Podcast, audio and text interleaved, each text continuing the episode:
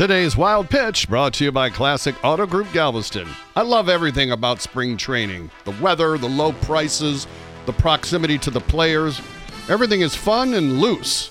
How loose? Well, Seattle Mariners outfielder Leonys Martin turned 29 the other day, so his teammates decided to give him the gift of music as a present by hiring a mariachi band to follow him around at practice all day. Martin dug it and even wore a sombrero in the batting cage while the band serenaded him.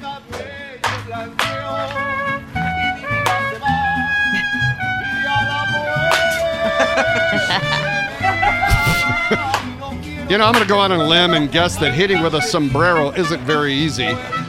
But it's a great way for the team to band together. Huh? That's today's wild pitch.